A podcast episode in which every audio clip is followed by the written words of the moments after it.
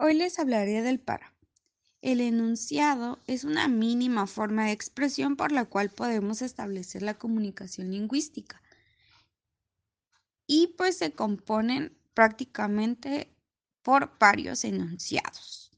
Tenemos lo que vienen siendo enunciado unimembre, enunciado bimembre y lo podemos ver más adelante.